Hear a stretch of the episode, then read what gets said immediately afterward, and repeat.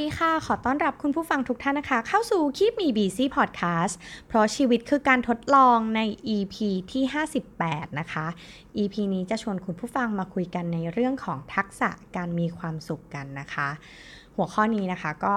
มีน้องแฟนรายการของคิมีบีซี่นะคะ ถามมาว่าแบบรู้สึกว่าตามหาความสุขอยากสร้างความสุขให้กับตัวเองนะคะทำยังไงได้บ้างนะคะ ก็เลยเป็นแรงบันดาลใจให้เกิด EP นี้ขึ้นมานะคะ เอ็มขอแยกคำว่าทักษะแล้วก็การมีความสุขออกเป็นสองคำนะคะ ถ้าเราพูดถึงทักษะเนี่ย มันก็หมายถึงว่ามันเป็นสิ่งที่เราฝึกฝนพัฒนาตัวเองได้นะคะ ซึ่งในที่นี้ก็คือการที่พัฒนาฝึกฝนให้ตัวเองมีความสุขมากยิ่งขึ้น มองโลกในแง่บวกมากยิ่งขึ้นนะคะ แล้วสำหรับการมีความสุขล่ะเอ็มเชื่อว่าการมีความสุขเนี่ยมันเริ่มต้นจากตัวเองนะคะ ทั้งร่างกายแล้วก็จิตใจ การได้มาซึ่งความสุขนั้นเนี่ยมันเริ่มจากการที่เราเข้าใจตัวเองว่าอะไรที่ทำให้เรามีความสุข แล้วเราก็เริ่มสะสมความสุขจากตรงนั้น อันนี้ก็เลยจะชวนคุณผู้ฟังมาลองคิดนะคะ ทบทวนดูว่าอะไรที่ทำให้เรามีความสุขบ้าง สิ่งไหนที่เรารู้สึกทำแล้วเรามีความสุข คนไหนตรงไหนที่ทำให้เรารู้สึกว่าเออมีความสุข รู้สึกว่าได้ผ่อนคลาย สบายสบาย แล้วก็มีพลังบวกออกมานะคะ ก็กลับไปที่จุดนั้นของตัวเอง ล่าสุดเอ็มก็ได้มาทบทวนตัวเองอะนะคะ แล้วก็ ค้นพบว่าการนอนหลับพักผ่อนอย่างเพียงพอเป็นแหล่งของการสร้างความสุขให้กับตัวเอ็มเองนะคะ มีสัปดาห์หนึ่งได้มีโอกาสนอนประมาณ 8-9 ชั่วโมงเลยนะคะ ไม่รู้ไปเหนื่อยมาจากไหนนะคะ แต่ว่าเรารู้สึกว่าโอ๊ยเราอยากนอนแล้วนะคะห้าทุ่มก็ง่วงแล้ว ซึ่งถือว่าเร็วมากๆ พอนอนหลับเนี่ยนะคะ ก็นอนไปตอนห้าทุ่มตื่นมาประมาณ7จ็ดโมงนะคะ แล้วก็เริ่มงานตอน8ปดโมงเราก็รู้สึกว่าเฟรชมาก แล้วก็ในวันที่เรานอนหลับพักผ่อนอย่างเพียงพอ มันทำให้เกิด productivity ในวันนั้นสูงมากนะคะ เราตั้งเป้างานอะไรไว้ก็เสร็จตามเป้าหมายที่เราวางไว้ แล้วก็ไม่มีงานค้าง เพราะไม่มีงานค้างเรารู้สึกสบายใจ เราก็รู้สึกว่าโอ้ มีความสุขจังเลยกับการที่ เออได้นอนก็ได้นอนเพียงพอ แถมงานก็เสร็จนะคะ ดีกว่าการตรักตามแบบตีหนึ่งตีสองแล้วก็แบบโอ้ยหัวล้าสมองล้าไปหมดแล้ว แล้วก็ไม่ได้ทำงานได้อย่างที่เราตั้งใจไว้นะคะ พอคิดได้แบบนี้ก็รู้สึกว่า เออ จริง ๆ แล้วเนี่ย หรือว่าความสุขเล็กๆของเราเนี่ยมันก็เริ่มต้นจากการนอนนี่แหละนะคะ ทีนี้ happiness ที่เอ็มจะพูดถึงเนี่ยมันก็แบ่งได้ 2 อันนะคะ ที่แบบเออรู้สึกว่าเออนั่งคิดเล่น ๆ แล้วก็เออมันก็น่าสนใจดีนะคะ ก็คือ weekend happiness นะคะ weekend happiness ของแต่ละคนน่าจะไม่เหมือนกัน แต่ว่าเอมอะเพิ่งค้นพบว่าการพักผ่อนอย่างจริง ๆ จัง ๆ ในช่วงวันเสาร์หรือวันอาทิตย์นะคะ อย่างมีคุณภาพเนี่ยมันทำให้วันธรรมดานะคะ ในสัปดาห์ต่อไปหรือว่า weekday ของเราเนี่ย รู้สึกว่ามีแรงมีพลังนะคะ เอไม่รู้ว่าคุณผู้ฟังเป็นเหมือนกันหรือเปล่าคือ เวลาที่เราอะใช้ชีวิตในช่วงเสาร์อาทิตย์อย่างหนักหน่วง วันจันทร์อะเราจะรู้สึกเหนื่อยล้า มันจะรู้สึกแบบไม่มีแรงที่จะเดินไปต่อ หรือว่าทำไมแบบโอ้วันจันทร์อีกแล้วเหรออย่างเงี้ยค่ะ ด้วยความแบบหดหูด้วยความแบบไม่ค่อยจะมีแรงนะคะ เอ็มก็สังเกตตัวเองว่าในช่วงเสาร์อาทิตย์ไหนนะคะ ที่ได้ นอนได้พักผ่อนได้ทำกิจกรรมอยู่ที่บ้านนะคะ ไม่ต้องออกแรงออกไปข้างนอกเนี่ยในวันจันทร์เนี่ยนะคะ ก็จะรู้สึกว่ามีแรงในการทำงานมากขึ้นนะคะ ไม่ง่วงเหงาหาวนอนนะคะ ไม่ต้องแบบพึ่งพากาแฟหลาย ๆ แก้วต่อวัน เอ็มก็เลยคิดว่า weekend happiness ของตัวเองเนี่ยคือการให้รางวัลตัวเองด้วยการนอนเยอะ ๆ นอนพักผ่อนหรือว่าถ้าเรารู้สึกเหนื่อยเราก็แค่พักอยู่บ้านเราไม่ต้องออกไปไหน มันก็เลยทำให้เรารู้สึก productive ในวัน weekday หรือว่าวันทำงานของเรานะคะ แล้วถ้าเป็น weekday happiness ล่ะ วันเราจะหาความสุขอะในระหว่างสัปดาห์ การทำงานอันยุ่งเหยิงของเราได้ยังไงบ้างนะคะ เอ็มคิดว่าเราเนี่ยควรจะต้องให้รางวัลกับตัวเองหลังเลิกงานนะคะ หรือว่าสลับกิจกรรมที่หนัก ที่เบานะคะ สลับกันไป เพื่อลดความเครียด หรือว่าความตึงเครียดระหว่างสัปดาห์ ลดความเบื่อหน่ายของตัวเองลงนะคะ วันจันทร์เราอาจจะแบบอออกกำลังกายเบาๆนะคะ เอาวันอังคารงานหนักงานหนักโอเคไม่เป็นไรอะพักกลับมาพักนอนพักดีกว่านะคะ วันพุธอาจจะไปทานข้าวกับคนที่เรารักกลับไปทานข้าวกับครอบครัวที่บ้านนะคะอะวันพฤหัสมีไปเวิร์กช็อปแฮะนะคะ เออแต่ว่าเวิร์กช็อปเนี่ยไปแล้วก็น่าจะเหนื่อยจริง แต่ว่าได้เรียนรู้อะไรใหม่ ก็ทำให้มีความสุขนะคะ ถ้ากิจกรรมใครมันซ้ำๆเดิมๆทำงานเลิกงานดึกอะนอนไม่กี่ชั่วโมงตื่นมา ต้องไปทำงานอีกแล้วมันเหมือนกิจวัตรนะคะ แค่เราฟังแบบเนี้ยเราก็รู้สึกเหนื่อยไปด้วยแล้วอะ่ะมันจะดีกว่าไหมถ้าเราอะ่ะมีการผ่อนหนัก ผ่อนเบาในระหว่างสัปดาห์ของเราเพื่อให้เราแบบรู้สึกว่ามีความสุขมากยิ่งขึ้น อันไหนที่มันหนักเกินไป ก็ลองลดทอนมันดูนะคะ หรือว่าวันนี้ไม่ค่อยมีความสุขเลยนะคะ เราไปหากิจกรรมอะไรที่มาแทรกนะคะ ในช่วงหลังเลิกงาน แล้วทำให้เรามีความสุขขึ้นทำให้เราเหมือนไม่มีวงจร มีลูปเดิมๆน่าเบื่อ นะคะในระหว่างสัปดาห์ เองก็คิดว่ามันน่าจะสร้างความสุขในระหว่างสัปดาห์ของเราได้นะคะเอมก็ได้ทบทวนตัวเองในเรื่องนี้นะคะว่า weekday happiness ของเอมเนี่ยจริง ๆ แล้วมีอะไรนะคะ ช่วงนี้ต้องบอกว่ากลับมาออกกำลังกายทุกวันนะคะ แต่ก่อนเนี่ยจะมักจะตั้งแฮชแท็กนะคะใน Instagram ส่วนตัวของตัวเองเนี่ยว่า weekend โยคะ Saturday โยคะ morning โยคะอะไรอย่างเงี้ยนะคะ ตอนนี้ก็เลยตั้งเป้าหมายแฮชแท็ก ในชีวิตของตัวเองใหม่ เป็นโยคะ everyday everyday โยคะนะคะ ก็ฝึกออกกำลังกายเวทเทรนนิ่งบ้างนะคะ โยคะบ้างสลับกันไป วันไหนที่เราขยันเรารู้สึกว่าแรงเรายังเหลือนะคะ จากการที่ทำงาน เราก็ออกกำลังกายหนักๆนะคะ เหมือนให้หัวใจมันได้สูบฉีดนะคะ สร้างกล้ามเนื้อเยอะๆในวันนั้นนะคะ แล้วพอวันต่อมาเนี่ยเราจะรู้สึกว่าเราระบมในบางส่วน แล้ว หลายครั้งมันก็เลยทำให้เอมออกกำลังกายไม่ต่อเนื่อง เพราะว่าเราก็จะหักโหมไม่ได้วันนี้ต้องได้วันนี้ต้องได้นะคะ เหมือนงานก็หนักแล้วนะคะพอออกกำลังกายหลังเลิกงานก็ยังจะไปพุชตัวเองให้มันแบบหักโหมหักโหมหักโหมไปอีกนะคะ รอบนี้เรารู้สึกว่าเราอยากจะทำมันได้ทุกวัน เพราะฉะนั้นมันก็ต้องเริ่มมีการผ่อนหนักผ่อนเบากับร่างกายตัวเองนะคะ วันนี้หนักแล้วเนี่ยวันนี้ถ้าแบบเล่นท่า ที่เป็นแขนเยอะๆแล้วเนี่ยนะคะวันรุ่งขึ้นเราอาจจะเน้นขาเน้นหลัง หรือว่ายืดเหยียดนะคะ ในวันที่เราขี้เกียจสุดๆ เอ็มก็ปรับการขี้เกียจสุดๆนะคะ ซึ่งจากโดยปกติก็จะเป็นการนอนดูทีวีซะส่วนใหญ่นะคะ นอนเน่าเป็นผักหลังจากที่เลิกงานแล้วก็รู้สึกอ่าทิ้งตัวนะคะ แต่ว่าเราก็ปรับพฤติกรรมการทิ้งตัวของเราเป็นทิ้งตัว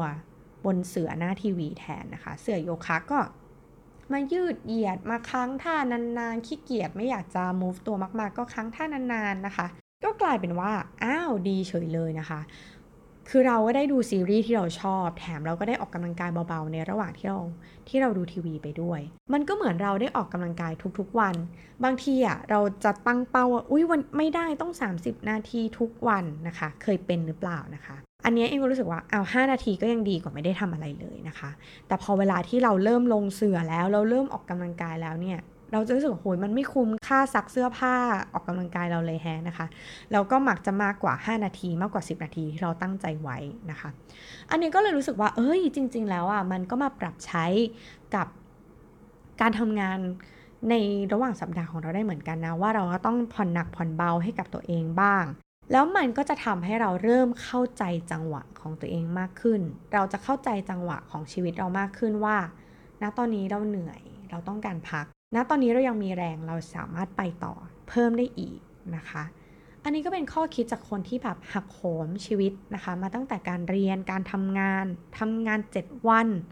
ไม่มีวันหยุดนะคะ มันบั่นทอนทั้งร่างกายแล้วก็จิตใจของเรา อันนี้ก็เลยอยากจะให้ balance นะคะ ใน weekend happiness แล้วก็ weekday happiness ของเรานะคะ เอ็มว่าอีกอันนึงซึ่งเราสามารถสร้างทักษะการมีความสุขได้ก็คือการลดเงื่อนไขในการมีความสุขของตัวเอง เอ็มไม่แน่ใจว่าคุณผู้ฟังเป็นหรือเปล่านะคะ ก็คือว่าเรามักจะสร้างเงื่อนไขว่า ถ้าเราได้โปรโมทเป็นผู้จัดการ เราคงมีความสุขมาก ๆ แน่ ๆ แล้วพอเราได้เป็นผู้จัดการแล้วอะ เราก็จะเริ่มลูปใหม่ในการ ถ้าเราได้เป็นแมเนเจอร์ได้ขึ้นเงินเดือน เยอะๆ ภายใน2-3ปีเนี้ยเราต้องมีความสุขมากๆ แน่ ๆ นะคะ แล้วพอได้มันมา เราก็เริ่มหาความสุขอันใหม่ที่มันใหญ่กว่าเดิม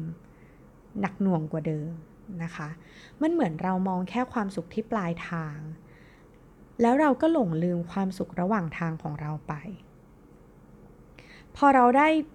สิ่งหนึ่งที่ทำให้มีความสุขแล้วเราก็จะเริ่มหาเงื่อนไขใหม่ไปเรื่อย ๆ ให้มีความสุขต่อๆไปนะคะ มันก็เลยทำให้เราเสียโอกาสกับความสุขที่อยู่ตรงหน้าเรานี่แหละ ลูกที่กำลังอยู่ในวัยกำลังน่ารักนะคะกำลังเล่นกับเราอยู่ แต่ใจเราเนี่ยนะคะ นึกถึงว่าเฮ้ยทำยังไงเราถึงจะได้เป็น manager นะทำยังไง project นี้ถึงจะประสบความสำเร็จ เมื่อไหร่ project นี้จะได้รับความชื่นชมจากคนอื่นสักทีนะคะ ทั้งที่ความสุข จริงๆ แล้วอะมันอยู่ตรงหน้า มันอยู่กับลูกของเรา มันอยู่กับคนที่เรารักต่อหน้านี่แหละนะคะ แต่เราไปไขว่คว้าความสุขที่อยู่ไกลออกไป อยู่ที่ปลายทาง ไม่ได้อยู่ในระหว่างทางที่เรากำลังเดิน เอ็มว่าที่น่าสงสารที่สุด ก็คือการสร้างเงื่อนไขความสุขที่เกิดจากรอให้คนอื่นมามอบให้เรา ไม่ได้เกิดขึ้นจากตัวเราเอง ถ้าเขาโทรมาต้องมีความสุขมากๆ แน่ ๆ เลย ถ้าเจ้านายชื่นชมกับผลงานเนี้ย เราต้องดีใจมากๆแน่ๆ เราต้องรู้สึกภูมิใจกับตัวเองมากๆ แน่ ๆ เลย ทั้งที่จริง ๆ แล้วอะค่ะ เรามีความสุขได้ด้วยตัวเอง แล้วก็เราสามารถสร้างความสุขให้กับตัวเองได้อย่างไม่จำกัด จากสิ่งเล็กๆ น้อยๆ ในชีวิต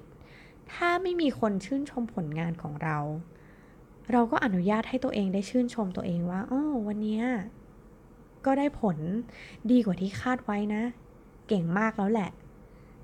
ให้กำลังใจตัวเองแล้วก็ทำให้ตัวเองมีความสุข อย่าไปบั่นทอนความสุขของตัวเอง ด้วยการแบบรอคอยให้คนอื่นมาชื่นชมเรา ให้พูดถึงเราในแง่บวก ตัวเราเนี่ยแหละค่ะ สามารถที่จะชื่นชมได้ เอ้ยวันนี้ยิ้มสวยนะเนี่ย เฮ้ยวันเนี้ยเราทำงานได้ตามแผน วันนี้เราทำงานได้ดีแล้วล่ะ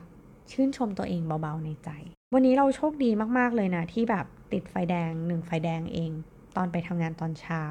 ทั้งที่ปกติติดตั้งห้าไฟแดงกว่าจะผ่านข้ามแยกนี้ไปได้นะคะวันนี้ได้สักผ้าตามแผนด้วย ในที่สุดผ้ากองโตก็ถูกเคลียร์ไปแล้ว วันนี้ได้วิดีโอคอลกับหลานๆ ที่แบบกำลังกรีดกราดกับของเล่นใหม่ที่เราส่งไปให้นะคะ วันนี้ได้พาคนที่เรารัก ไปทานของอร่อยแล้วเขาก็บอกว่า เอ้ยมันอร่อยจริง ๆ สมคำล่ำลือด้วยนะคะ อย่างที่บอกค่ะ ความสุขของเราอยู่ที่ไหน กลับไปที่จุดนั้นบ่อยๆ อย่าไปรอคอย อย่าไปสร้างเงื่อนไข ว่าถ้าเราทำแบบนั้นเราถึงจะมีความสุข ถ้าเราทำแบบนี้แล้วเราได้ผลแบบนั้น เราก็จะมีความสุข จริงๆแล้วความสุขมันเกิดขึ้นได้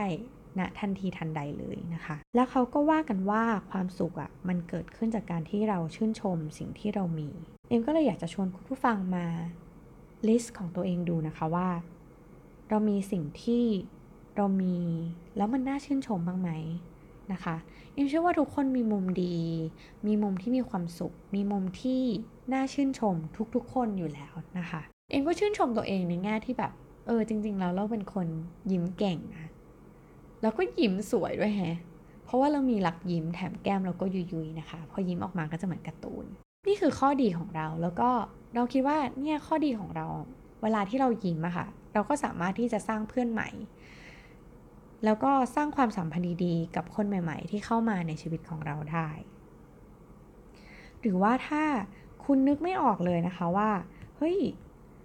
สิ่งที่น่าชื่นชมของเรา หรือว่าสิ่งที่เรามีแล้วมันน่าชื่นชมมีอะไรบ้างนะคะ ก็ลองถามคนใกล้ ๆ ตัวนะคะ ที่เขาปรารถนาดีกับเราดูสิคะว่าเฮ้ยเรามีสิ่งที่น่าชื่นชมอะไรบ้างนะคะ บางอย่างอะสิ่งที่เขาพูดเราอาจจะหลงลืมไปแล้วก็ได้นะคะ ว่าเรามีสิ่งนี้อยู่จริง ๆนะคะ ล่าสุดเนี่ยเอ็มมีโอกาสได้เป็น MC นะคะในงานของบริษัท ซึ่งเราก็เชิญ director นะคะของ online marketplace เจ้าใหญ่เจ้าหนึ่งของประเทศนะคะมาพูดให้ฟังแล้วก็เอ็มก็มีหน้าที่ต้องสรุปประเด็นนะคะว่า key message สำคัญเนี่ยที่ guest speaker เนี่ยที่เราเชิญมาเนี่ยพูดว่าอะไรบ้างนะคะ แล้วเราก็พยายามตั้งใจฟัง ตั้งใจจด แล้วก็ตั้งใจสรุปนะคะ แล้วก็เจ้านายเองนะคะก็รู้สึกบอกว่าชื่นชมว่า โอ้โห ถ้าพี่ได้เรียนหนังสือห้องเดียวกับน้องเอ็มนี่พี่ต้องมีเลคเชอร์แบบต้นฉบับที่ดี แน่ ๆ เลยสบายเลยโหสรุปประเด็นสำคัญได้แบบครบถ้วนทุกประเด็นจริง ๆ นะคะ เออ อันเนี้ยคือสิ่งที่เรารู้สึกว่าเราหลงลืมไปแล้ว เพราะจริง ๆ แล้วเราก็เป็นต้นฉบับเลคเชอร์จริง ๆ นะคะ ในบางวิชาที่เราชอบ แล้วใครๆก็ไปซีร็อกนะคะ โอ้ซีร็อกรู้อายุเลยนะคะ ไป xerox sheet ของเรานะคะ มาแล้วก็ผ่านวิชานั้นไปด้วยกันอย่างดีนะคะ มันก็เลยเออจริง ๆ แล้วมีทักษะการจับใจความนะคะ จับประเด็นสำคัญได้ดี แล้วก็เป็นคนช่างจดช่างจำ นะคะ ชอบวาดรูปอะไรอย่างนี้เนาะในเลคเชอร์เออ ก็เลยแบบ เออ รู้สึก อ่า เราก็มีสิ่งที่น่าชื่นชมเพิ่มมาอีกหนึ่งอัน ทั้งที่จริง ๆ เรามีแต่เราอาจจะหลงลืมไปก็ได้นะคะ อันเนี้ยก็ลองกลับไปทำดูนะคะ ก็สนุกดีเหมือนกันนะคะ อีกอันนึงซึ่งเอ็มรู้สึกว่า เออ จริง ๆ เราเนี่ย คนเราเนี่ย ชอบอยู่ใกล้ ๆ คนที่มีความสุข ซึ่งก็จริง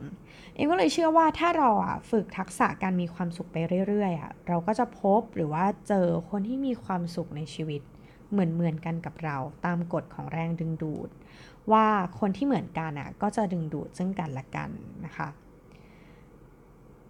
เอ็มก็คิดว่าตัวเองอะพูดไม่ได้ว่าเป็นคนโหยที่มีความสุขสามารถแผ่ความสุขได้นะคะ แต่เอ็มก็มีไอดอลในใจที่ เป็นพี่ที่เอ็มรักแล้วก็เคารพนะคะ ล่าสุดพี่เขาก็เออร์ลี่รีทายไปนะคะ ซึ่งสร้างความตกใจให้กับพี่ๆน้องๆนะคะ ในบริษัทมาก เพราะว่าพี่เขาเป็นคนที่มีความสุขอยู่ล้นปรีนะคะ แสดงออกมาด้วยรอยยิ้มเสียงหัวเราะนะคะ ที่สดชื่นสดใสใครที่ได้พบเจอก็ รู้สึกว่ามีความสุข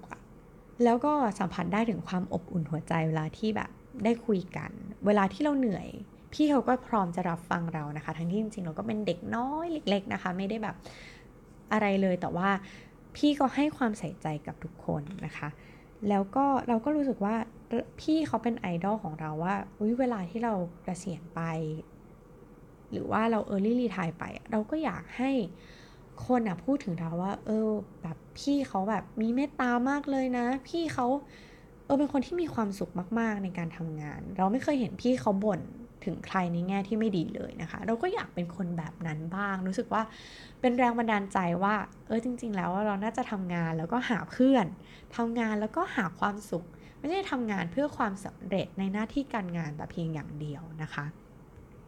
แล้วในโซเชียลมีเดียนะคะ ที่พูดถึงในวันที่ทำงานวันสุดท้ายของพี่เขาทุกคนก็พูดเหมือนกันเลยก็คือ รู้สึกว่าพี่เป็นเหมือนโอเอซิสความสุขในที่ทำงานของเรานะคะ เพราะว่าพี่คอยถามไถ่ดูแล ห่วงใยนั่นเป็นสิ่งที่ทุกคนพูดเหมือนเหมือนกัน แล้วก็นั่นแหละ ทุกคนก็อยากอยู่ใกล้ ๆ คนที่มีความสุขใช่ไหมคะ เพราะฉะนั้นถ้าเราอยู่ใกล้ใครแล้วเรามีความสุขอะก็เอาตัวเองไปอยู่ใกล้ ๆ เขาเพื่อที่ว่าเราจะได้รับความสุขจากเขาแล้วก็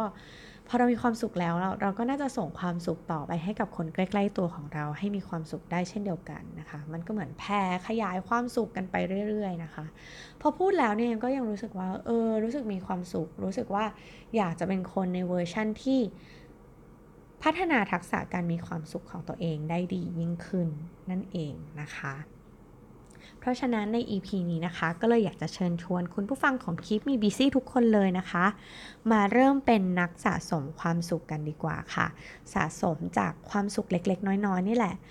มากบ้างใหญ่บ้าง